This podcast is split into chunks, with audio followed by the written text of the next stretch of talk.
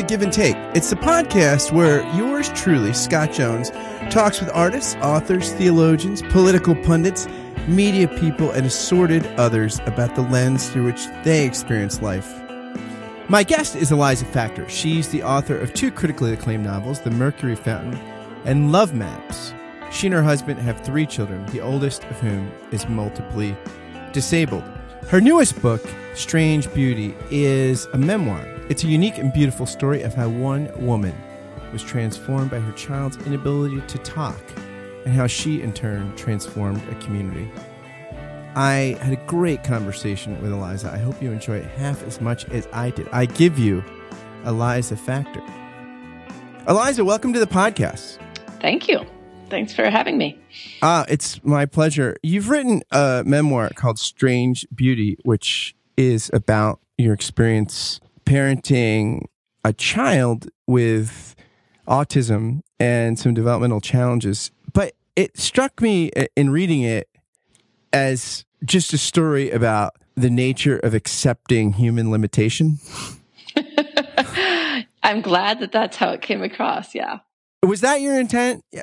Because I, because I think you, I mean, I would say this is a book for everybody. Oh, um, yes. Um, my intent actually was to write a book for a general audience about disability because, um, I guess when I had Felix, I hadn't really thought much about what we call disability because it wasn't really in my, in my world. I, you know, I, I didn't realize how segregated we all are until I had a child like Felix. And you talk um, about that in the intro, right? About this, uh, about someone who uh, in the initial phases, you're thinking through some of the stuff had said, had told you about his disabled brother. And you have this really moving uh, piece in the, in the early in the book where you talk about well, what counts as an ability like, yeah. and what doesn't, and how do we, how do we quantify or qualify I, people into what, these neat camps? That that's exactly right. When, when I was when I was realizing that you know my son was going to be classified as moderately to severely disabled throughout his life. I mean, that's kind of like what the neurologist told us. And I was confronted with this child who had these bright eyes and this funny laugh and was teaching himself how to move, even though his body didn't work like my body. And I was just like, what? What do they mean? Like at home, he didn't seem disabled. He seemed like this funny character that was exploring the world and, um, you know, entertaining Jason and me and, um, and making us see things freshly. Uh, but you know, outside he got this, had this label disabled on him. And at first I really, um, resented it. I just, it sounded like it, um, minimized his his being. And then I started thinking about what disability means. It just means the opposite of ability, something you can't do. And I mean, obviously there were lots of things that Felix couldn't do. He couldn't he couldn't sit up straight for more than five minutes. He couldn't walk unassisted. Um, you know, he he either he can't or he chooses not to. He's a lot like Bartleby the Scrivener. Um, you know, communicate with in, in English or in, in signs um, in a conventional manner. Uh, so there was tons he can't do, but there's also tons that I can't do. And, um, you know, he made me much more aware that we all are, have these things that we can't do, that we're really bad at, you know, and, you know, you know, I mean, just like think about the human race. You know, like, why do we continuously, like, slaughter each other? I mean, like, we don't want to. And then, and you know, oh, let's have another war. I mean, like, we're not really that able. I mean, we, have, we have these wonderful abilities, but, like, we're just, a, we're a mixture of both abilities and disabilities. And we all are. Um, and I find it really interesting that people, like, you know, twenty percent of the American population is labeled disabled. And that, which means... You know, the eighty percent is what? Like, what do we call, yeah, the not disabled at this moment in time? It's, it's interesting to me. Um, it's fascinating to me. And so anyway, I don't, I don't mind the term disability anymore. And I tell people my son is disabled without a second thought. Um, and then many people Isn't that a functional thing? At some point, you chat like, look, I part of, and you describe in great detail some of the bureaucracy you have to deal with. It just as a parent of a child that has certain developmental challenges and things that, that you just, like, you just can't function in the world without getting used to it. Yeah, yeah. I mean, you you you need to use that label in order just to deal with the way we've we've set things up. Absolutely. Um, and but it is funny because most people who work in the field of disability, um, oh, or a, a good deal of them, when you ask them for a definition of disability, there's like this, uh, and then we usually always end up saying, "Oh, we're all disabled." Like, you know, like it's like this thing that people who work with disabilities understand that that we're all disabled, and and those that, you know, just aren't really focused on that, haven't got there yet. So I guess what I'm trying to say is I wrote this book for people who haven't been dwelling on disability because they fit into the world enough that they don't need extra help. And yeah, like um, if, I, if I have intimacy issues or chronic anxiety and as a result spend A, a, a bunch of times self-medicating or something, like with so many people, like, but, yeah. but I can present as able, you right. know, nine to five and in certain social settings. So yeah. Right. I mean, yeah. who, who isn't, who doesn't need help? Yeah, exactly. And we're, we are so used to kind of hiding our, what we're bad at or, you know, what we are embarrassed about, you know, like we're, we, there's so much shame around not being a kind of ridiculously competent person. I guess in some ways having Felix has been really liberating because I just like, I, I know how incompetent I am. I know, and I'm not embarrassed about it anymore. Like I can just, I mean, sometimes I am, you know, because you're in a setting where you just, it makes you nervous and stuff like that. But in my head, at least, and in my, in most of the environments I travel through, um, I feel much more at home in the world because of him. Um, just because, and I, I often find myself, um, feeling more kindly towards other people than I used to because I mm. see us all as kind of struggling with all of our individual, um, disabilities. That's beautiful. And you actually, you, you talk about in the beginning of the book, how his conception was, uh, as a result of nine eleven, which yeah. a, a lot of children were conceived in the in the wake of nine eleven. I mean, that was that's yeah. a common story I've heard from many people. But you also, I, I was moved by the way you describe connecting, sort of courting and connecting with your husband, Jason, because it sounds like you two came from different worlds. We did in many ways. Um, on the other hand, I felt instantly at home with him.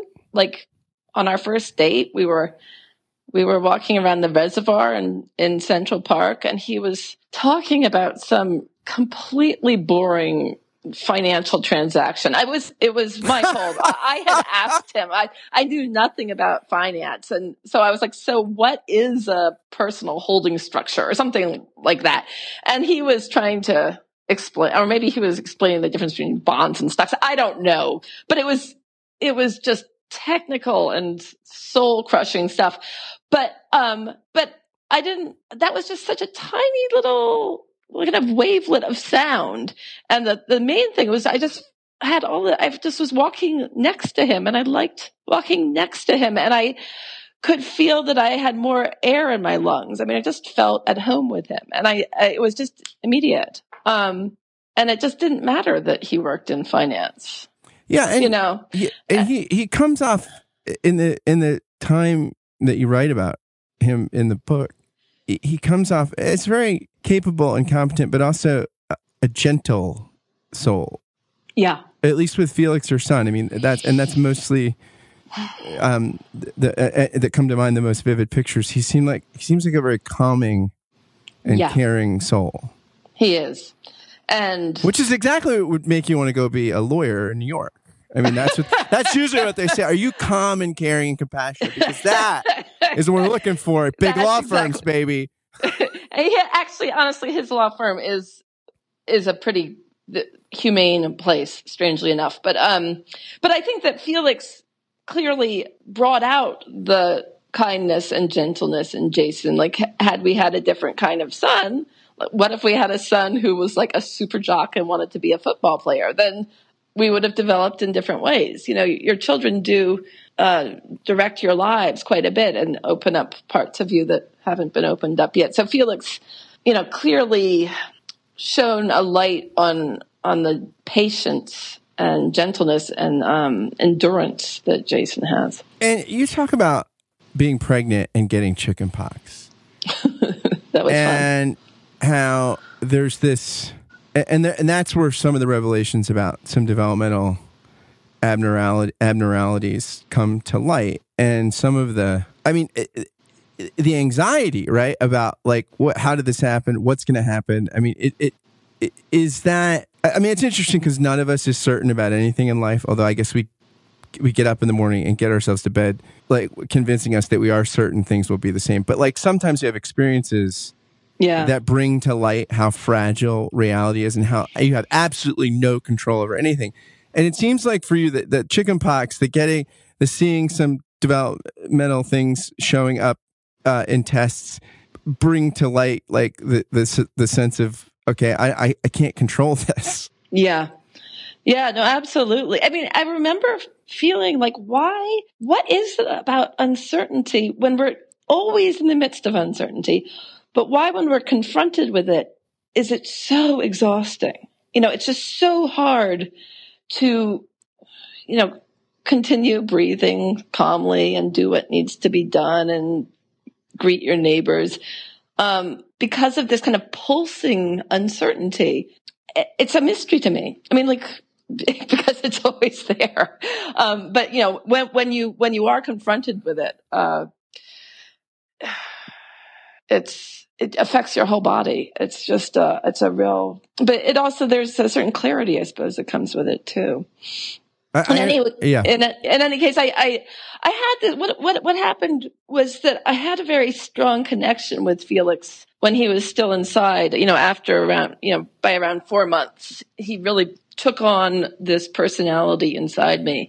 And I wasn't un- deeply, I mean, I was not uncertain about that. I, I felt him and I felt that he was okay. Um, and, you know, at the time, I think I would have, you know, if, if, if you, if someone had said, oh, what do you mean he's okay? He's, he's not gonna be able to walk or talk. I then I would have been like, oh, I'm, you know, maybe I messed up. Maybe I wasn't, um, feeling things correctly. But at now, at this time with fourteen years of living with him, um, I think I was right. He was okay. You know, it's like, he wasn't, he's not like you and me, but he's uh, got a really, he's a great person and he's really, you know, he's really affected a lot of people more so than, you know, more so than me. Like he's, there's probably two hundred people, you know, that he's, he's touched on a deep level.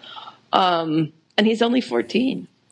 You, you talk about when a doctor early on confronts you with the option of terminating the pregnancy. And I, I was very moved. It's not a very long section, but it, I was very moved by the candor with which you write there. And I mean, I feel like, you know, people talk about abortion in our culture and it's one of these kind of uh, hot button megaphone issues, but you talk about actually just saying, look, if there's a five percent chance he's going to be fine, why would I not take that chance? I mean, you had this very, uh, it, it, you, it, it was, it's so existential yeah, and depoliticized.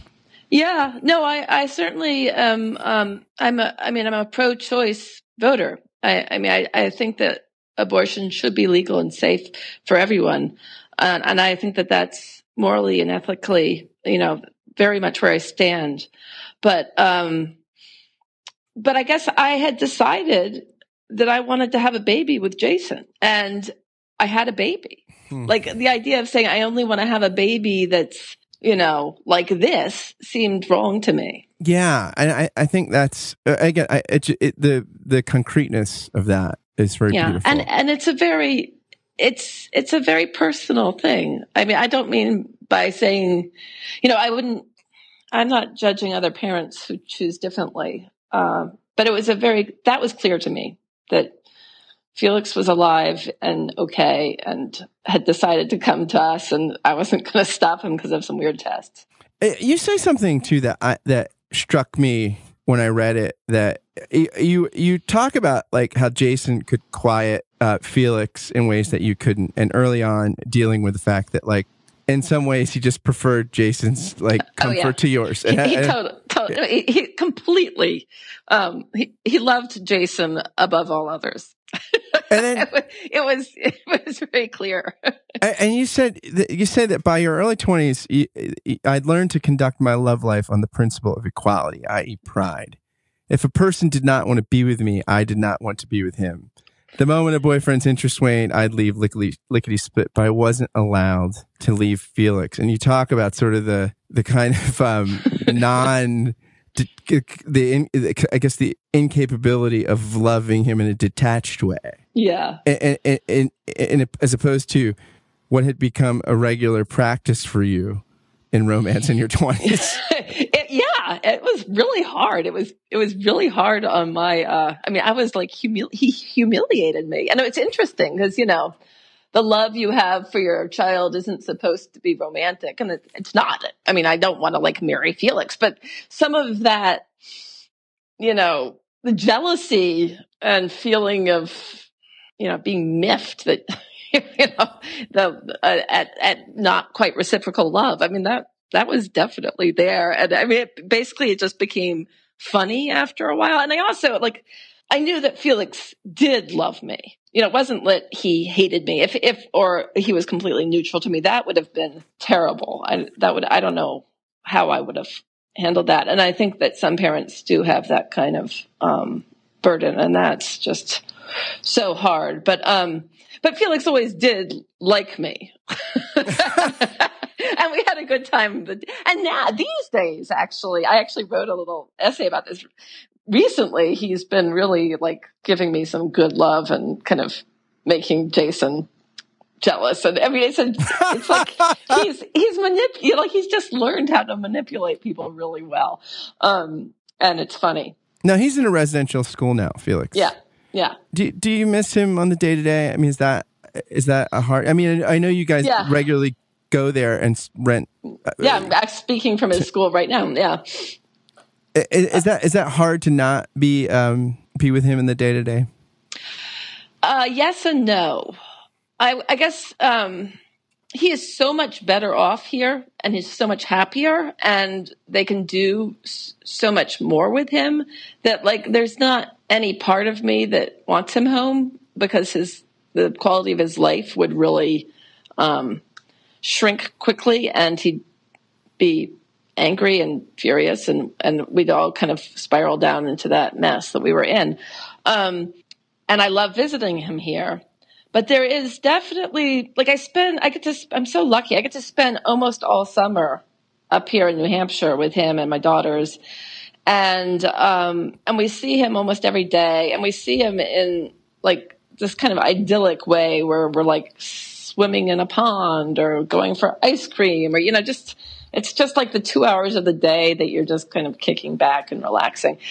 And it's just lovely. And, um, you know, when we drive back to Brooklyn at the end of the summer, uh, it's so hard. I mean, it's a, it's a real, it's really a painful transition getting back into just kind of, you know, girls go off to school, Jason goes to work, I go to work, and Felix is up there in New Hampshire. Um, yeah, it's, it's, there's an ache.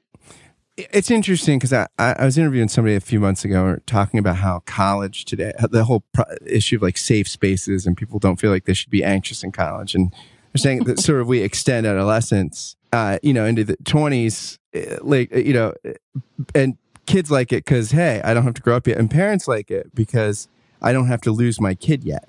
Yeah. Right. And, and yeah. lose them to, you know, autonomy. And so on some level, it's what you had to do, just an earlier version of what yeah. every parent has to do to let go for flourishing. Yeah, yeah, that's true.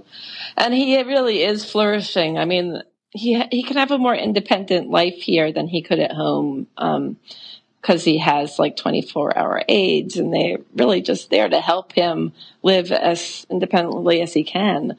Um, and he's, you know, he's surrounded by people who understand him in a deeper way than most people do.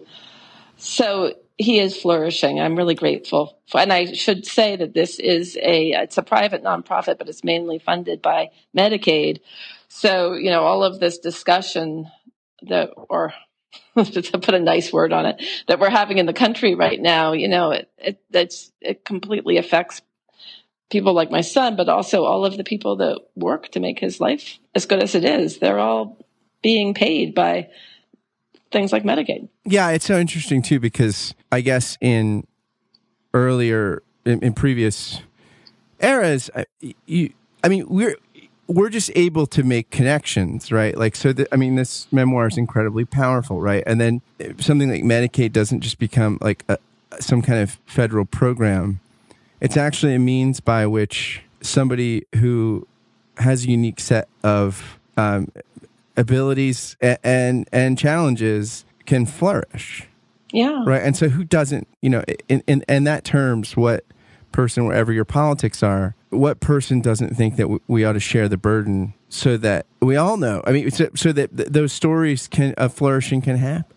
Uh, well, and the other thing is that, you know, the, the money that doesn't go to helping these kids goes to incarcerating them. I mean, mm-hmm. like if you look at who's in jail and who's in J V, it, the, the statistics vary, but there's like basically from sixty percent to one hundred percent of kids in J V have some kind of disability. Um, and if you think about the quality of like just employment, like who's going to be happier, a prison guard or an aide trying to help a child?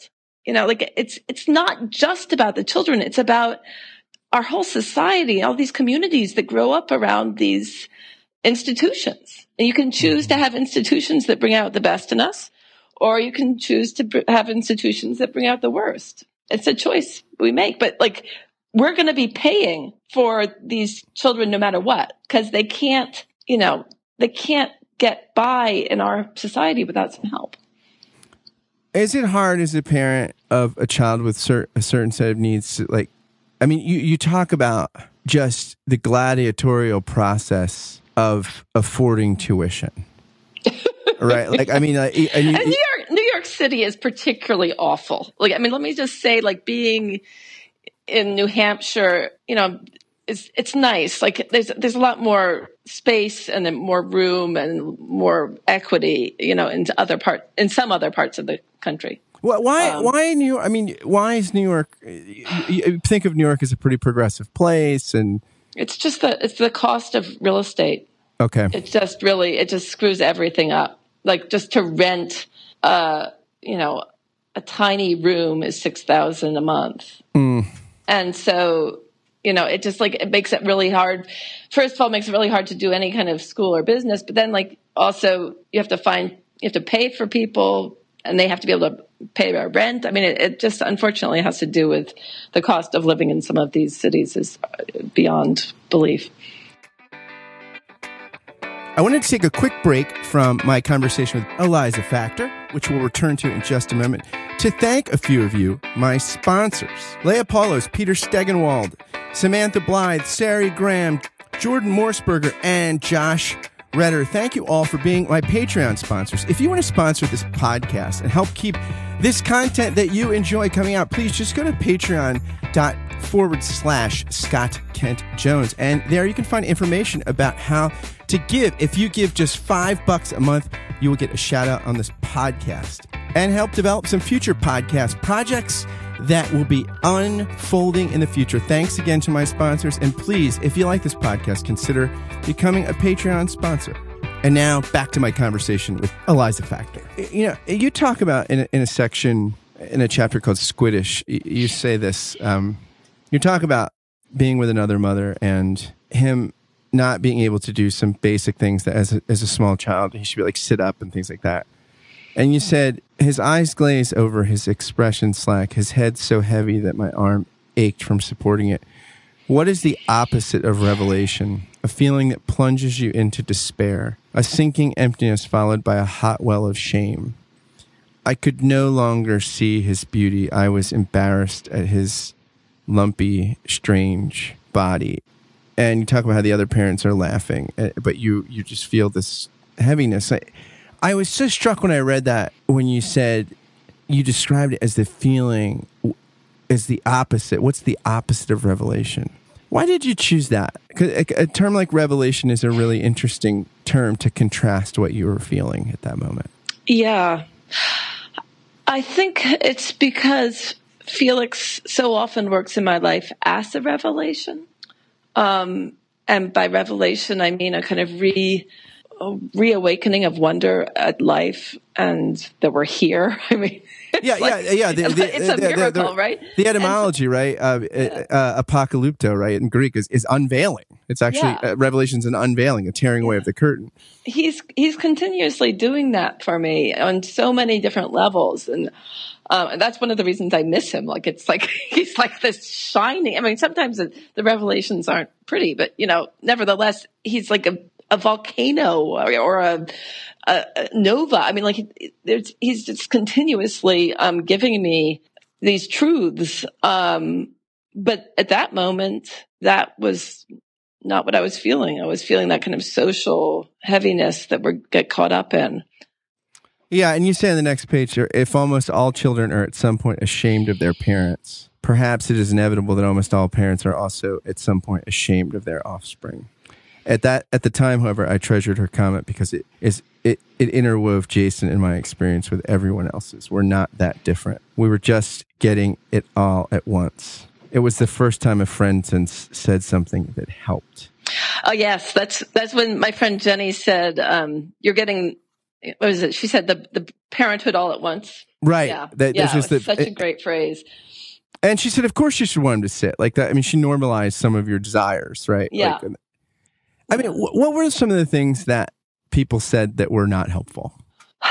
It, it's, you know, I don't think it's really, I don't think it's really the words. It's just, um, I, I, I yeah, my friend Stephanie Zadrovac, who has two kids with disabilities, was like saying, you know, there's just nothing you can say for a while. Like, you can't make, like, the parents have to kind of get through this initial shock that, you know, their child is going to, is going down this route that you wouldn't have chosen for your child.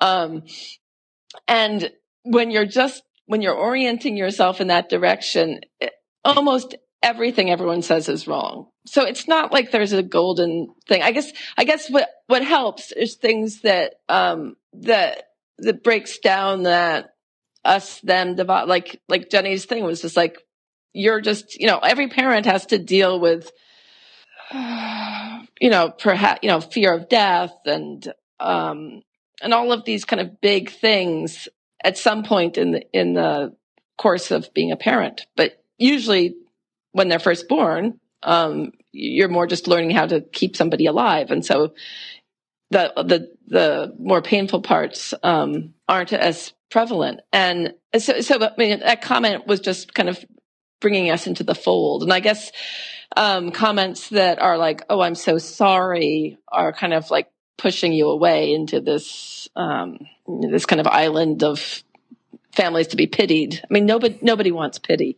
So I suppose that kind of like sympathy that kind of veers towards pity is, is something I would, I would counsel people. Yeah, did, did you, did you, did you experience people just avoiding you because of the complexity of the situation? And, um, well, yeah, I mean, there, there, but partly that was me too. Like I, I didn't really want to, you know, I was exhausted. I didn't want to tell everybody this is what the doctor said today. I just wanted to, you know, take a nap. I, you know, like, a, like to try to explain to people exactly what was going on back then would have, I, I couldn't have, I didn't have the, um, like all of my energy was focused on doing what needed to be done for Felix and staying awake because I wasn't getting any sleep.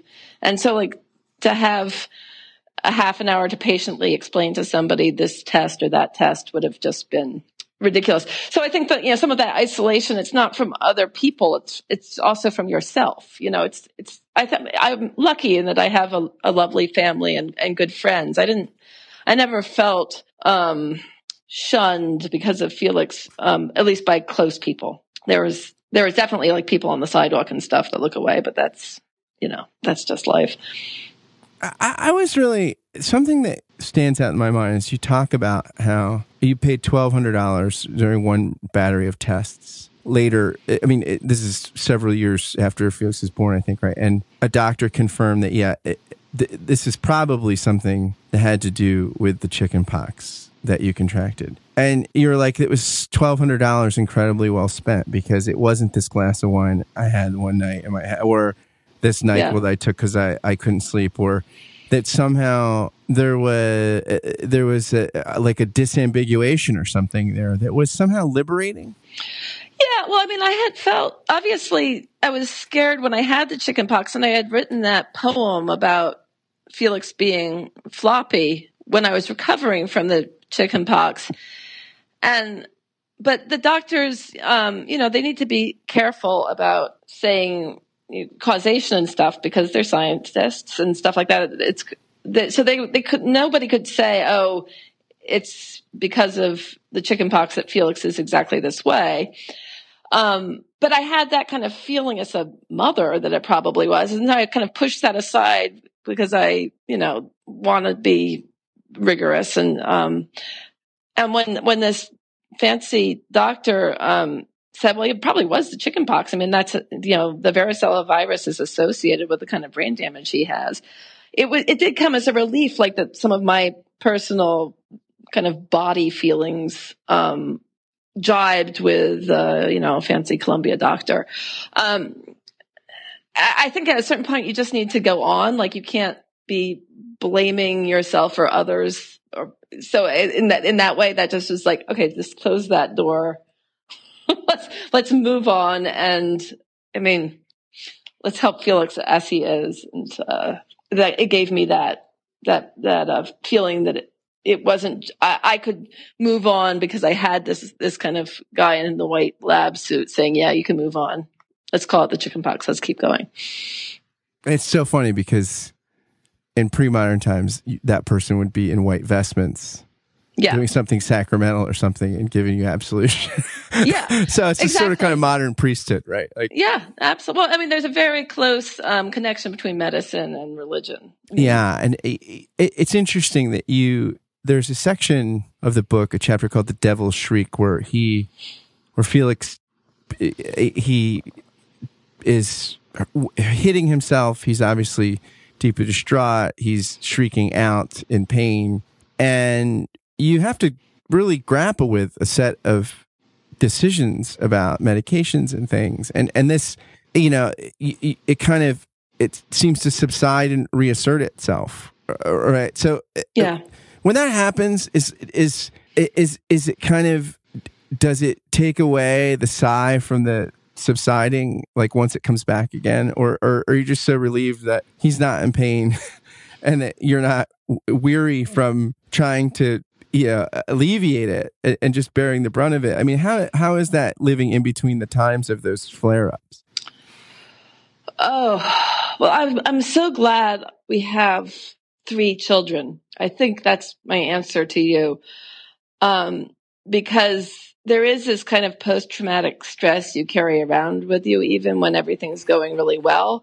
Um, the, ah, he could, he could start hitting himself at any moment. Like Jason and I, to this day, will hear a ambulance, um, siren that, you know, there's a particular tone that's similar to that shriek that Felix would do.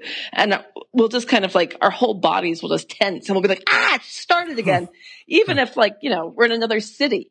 Um, but having three kids did really, like, there's just a lot to focus on, you know, like Felix is good now. And okay, this is a good time to, you know, take Miranda to the dentist. And, you know, like you just, there's a lot going on. And so you focus on, on, you know, what needs to be dealt with, and it helps. I think if it if it was if it was just Felix, probably the anxiety, um, but in those lulls would have been greater.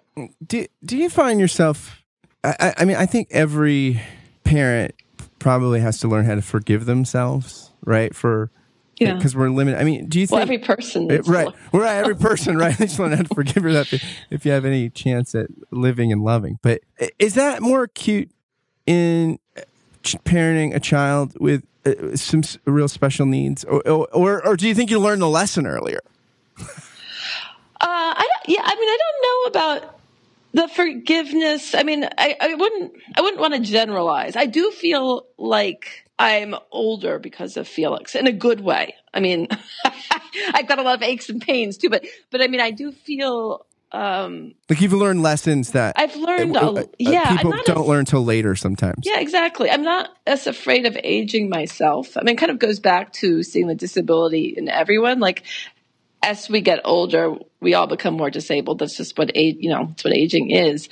Um, and that doesn't scare me as much anymore. Um, you know, I, you know, I know that like, like I've like had, you know, just like I, we, Felix is never going to be toilet trained. Right. So I'm like, I'm used to cleaning somebody's bum, um, who has a total adult body at this point.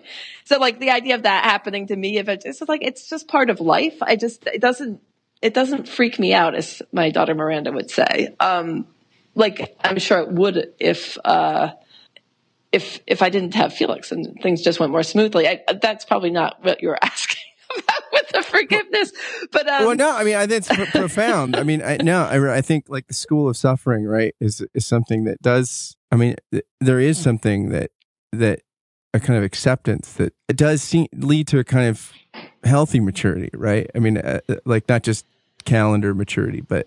Yeah, I think, I think that Felix is very good at that. Um, but he, you know, that's, it's not necessarily just because he's disabled. It's also because of the person he is, you know, I mean, that's, this is the thing we're all, and he's got a lot of humor and um, charisma and bravery that I've learned from.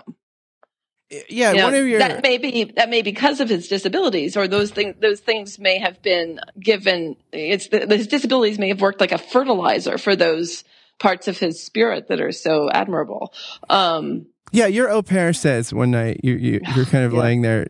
And I think the dog's at your feet, and, and you know it's oh yeah, you know, it was, day. we were we were exhausted. I was like, I was pregnant with um, my third daughter at the time, like majorly exhausted, pregnant, and Miranda was two, and um, Felix was like a wonderfully rambunctious five year old at that moment, and.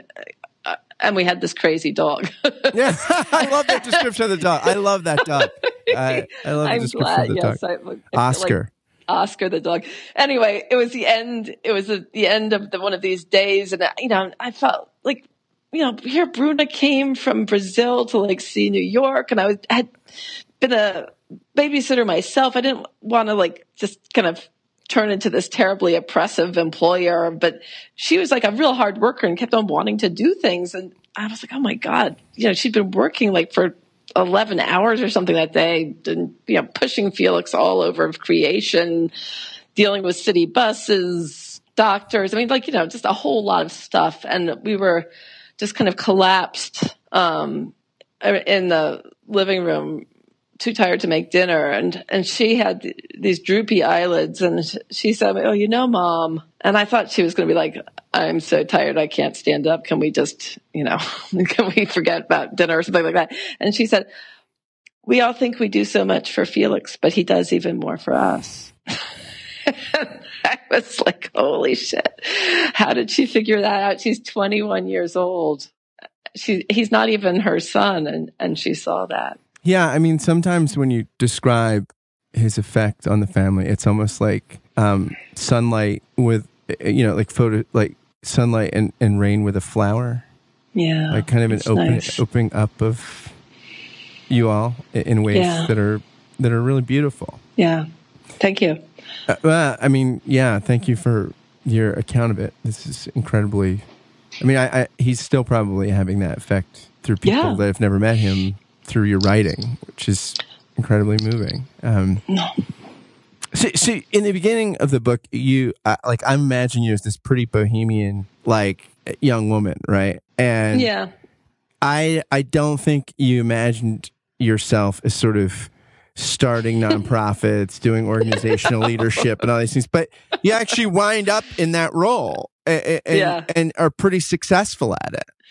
Yeah, that's another thing that's totally, that's an, all Felix.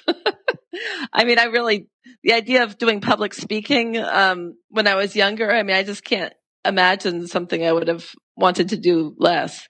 Um, but he really, he, he, he there was, a, there was a need, um, for, for Extreme Kids. And, um, and once I started working towards it, I got so, I mean, there was so much enthusiasm from all over, uh, New York City, from like, from families and also from, you know, social workers and stuff that really understood the, the need for it, that I couldn't really stop. And then once people started coming in and I met all these other children with disabilities and their parents and these just great families that all were living under very different conditions, and their kids had, you know, very different bodies and minds than Felix, but we all had shared this, um, kind of love and wonder and frustration, um, of having these kids that just so radically didn't fit in to our world. And, um, to see the joy when all of these people came together was just like a fuel. And it just, um, it, it allowed me to do a lot of stuff that I would not have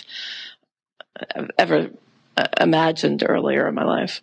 And Felix was like a star. Some of the, it sounds yeah. like some of these photo shoots, like he kind of, yeah. it sounds like he responded with like a kind of magnetism and electricity to the, the spotlight. I mean, this is the guy that like will not talk to a teacher. Like we only like could like quantify that he understands language at this school when he was like twelve, because he finally like kind of condescended to, you know, use a iPad, um, for a little bit. Uh, but, but like a photographer will come over and be like, "Hey, Felix, give me a smile." And he'll, you know, he like, till lights up. Um, so yeah, I think, and, and Felix has been proud of Extreme Kids, uh, even though, you know, he doesn't necessarily enjoy everything we do. Like he likes to, he'll, he'll, he'll enjoy himself, um, at the sensory gym for forty-five minutes, but then he wants to go out, whereas a lot of the other kids just kind of want to stay there for a four-hour session.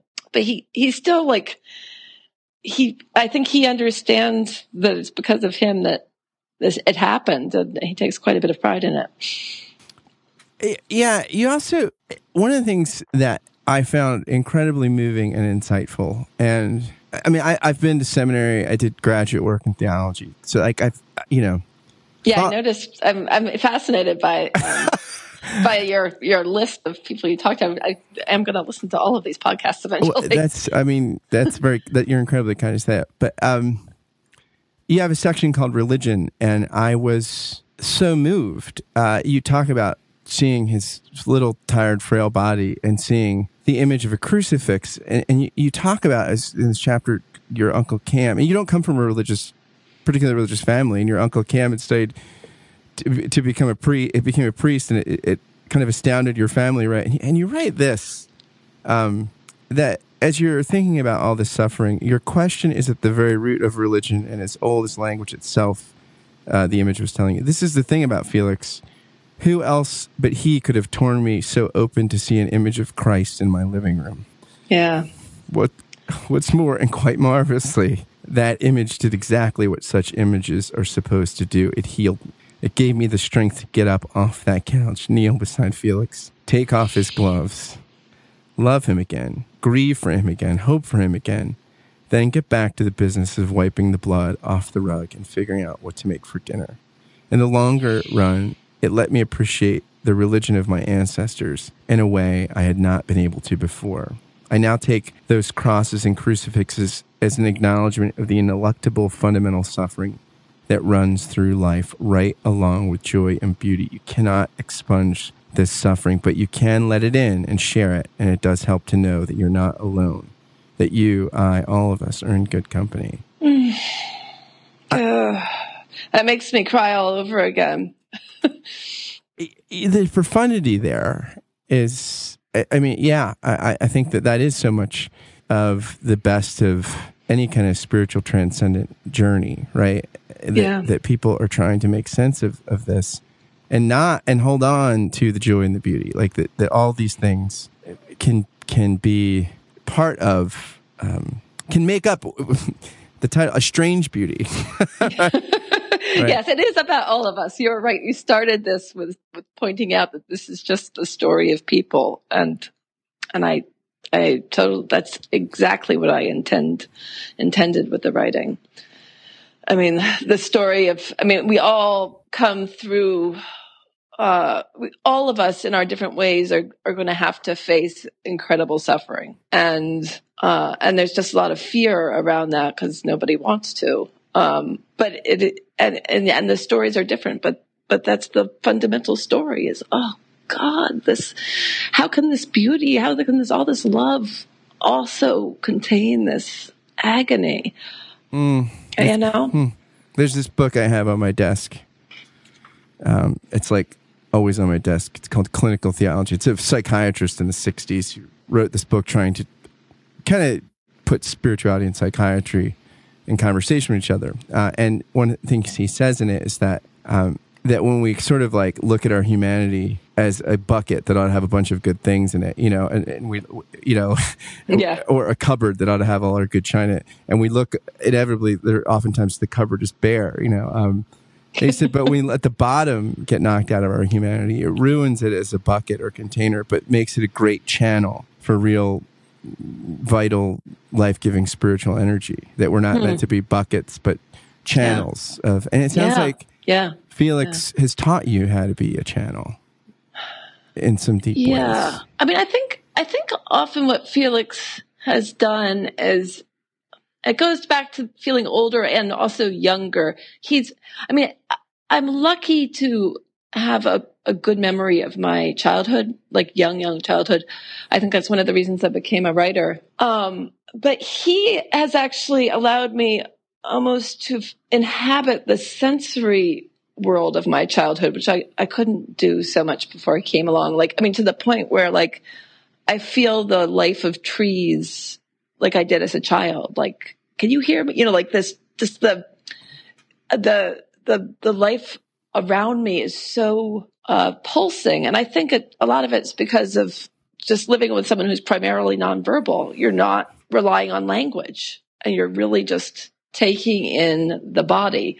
Um, and then you really, you know, there's also the body of a blade of grass and a butterfly and everything. You, and you take that stuff in, you get a lot of information. Um, And I think that older people go back to that, you know, that's that whole circle of life. Like you get old enough, you, you become a baby again. You're like kind of, mm. uh, you know, you're, you, cause, cause the kind of social grid that we're, we're involved in from like school through employment or jail or whatever it is. I mean, the kind of those, those big institutions that we live in as Americans, um, from five to seventy-five or whatever it is, uh, really they're necessary for our economy and everything, but they're, but they're just, they, they focus on such a very thin layer of existence. And, um, being with someone who like Felix is like kind of brings back all of that stuff that's in you, but you just have kind of put on hold for a while because you have to pay taxes and get, you know, health insurance and stuff like that. Yeah, you get back to the sense of wonder, right? It's I, yeah. it's like the difference between a four-year-old and a fourteen-year-old at the zoo. Yeah, exactly. Yeah, like four-year-olds exactly. don't think there just should be elephants, you know? Yeah. Or, yeah, I, it's, yeah, yeah. Eliza, thank you for writing this book and for spending some time talking with me. Thank you so much for this conversation and for reading the book in the way that you did. All right, the pleasure was all mine. And we'll have you back to talk about your novels sometime. Excellent. Wonderful. Thank you so much. All right. Bye, Scott. Thanks for listening to Give and Take. If you liked what you heard, please do a couple things for me. They are so helpful if you do them. Share this interview on social media or via email or tag someone in a tweet or something and say, hey, this is great. Check it out. Spread the love and goodness if you've found it here. Also, if you could go, please, please, please, it takes like sixty seconds. Go to iTunes and write a review and give a, give a rating to the podcast. It really, really helps, especially as things are getting off the ground. And if you want to consider becoming a Patreon sponsor, you can just go right to the link on the podcast page, give and take dot fireside dot f m. You can find all the information there. And please do check out Eliza Factor's Strange Beauty. I promise you, you will not regret it. Thanks again for listening, and until next time, fare thee well.